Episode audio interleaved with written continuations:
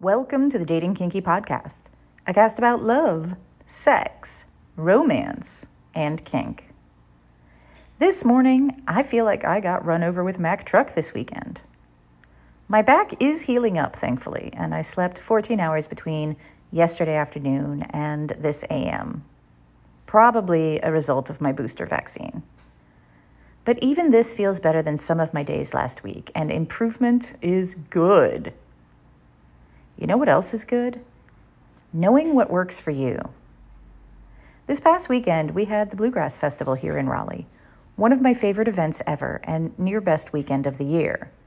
But my back has been hurting and I don't want it to get worse. So instead of being out all day listening to music and spending time with friends, I rested and took it easy and rationed my good times. And I missed being there. But I know that doing what I wanted to do would have hurt me. And that's pretty much what today's podcast is about. No matter how toxic, the death's cap mushroom, deadly to humans, will kill you quickly or cause lingering issues spread over months, eating away at your organs, creating lesions, and shutting down your kidneys. And they look like harmless mushrooms.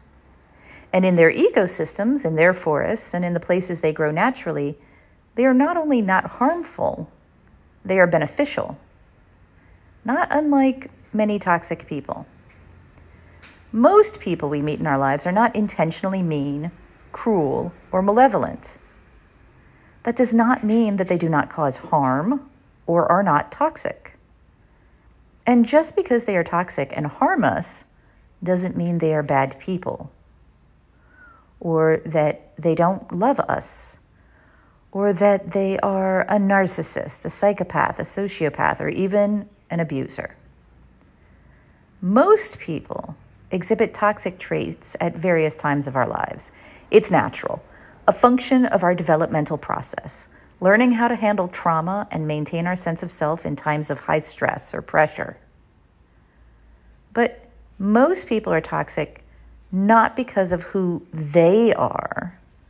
They may love us deeply and care, or not, but because of who we are.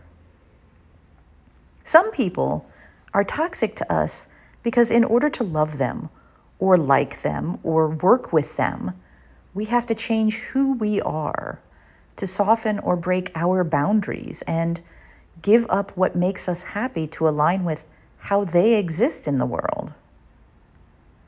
Some people are toxic because our love and their desire for it forces them to soften or break their own boundaries and give up what makes them happy in order to align with us. And when people do that for love, for friendship, or even for a job, they often lose part of their humanity, part of their spark, their light, the bits and bobs of themselves that bring joy to themselves and others.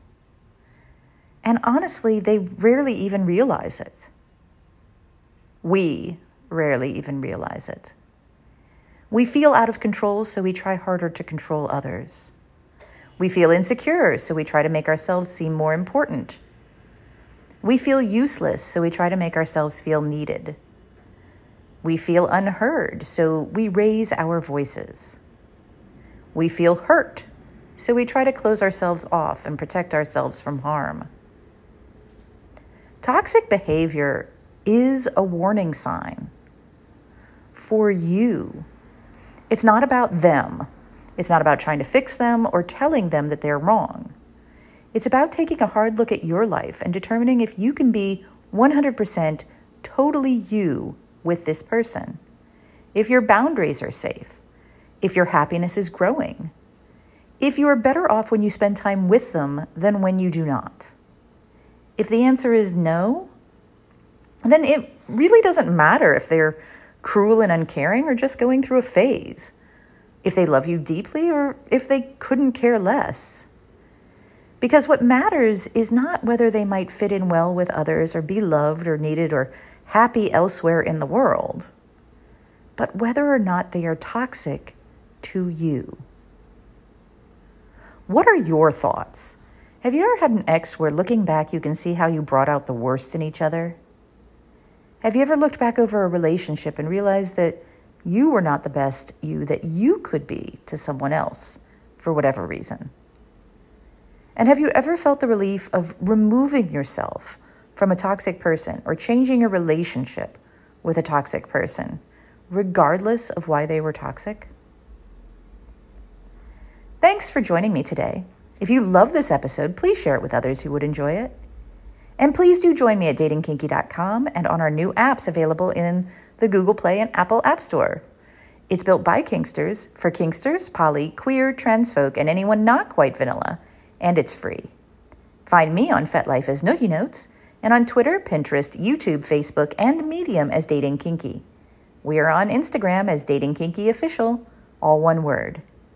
Have a kinky day, and I'll catch you next episode.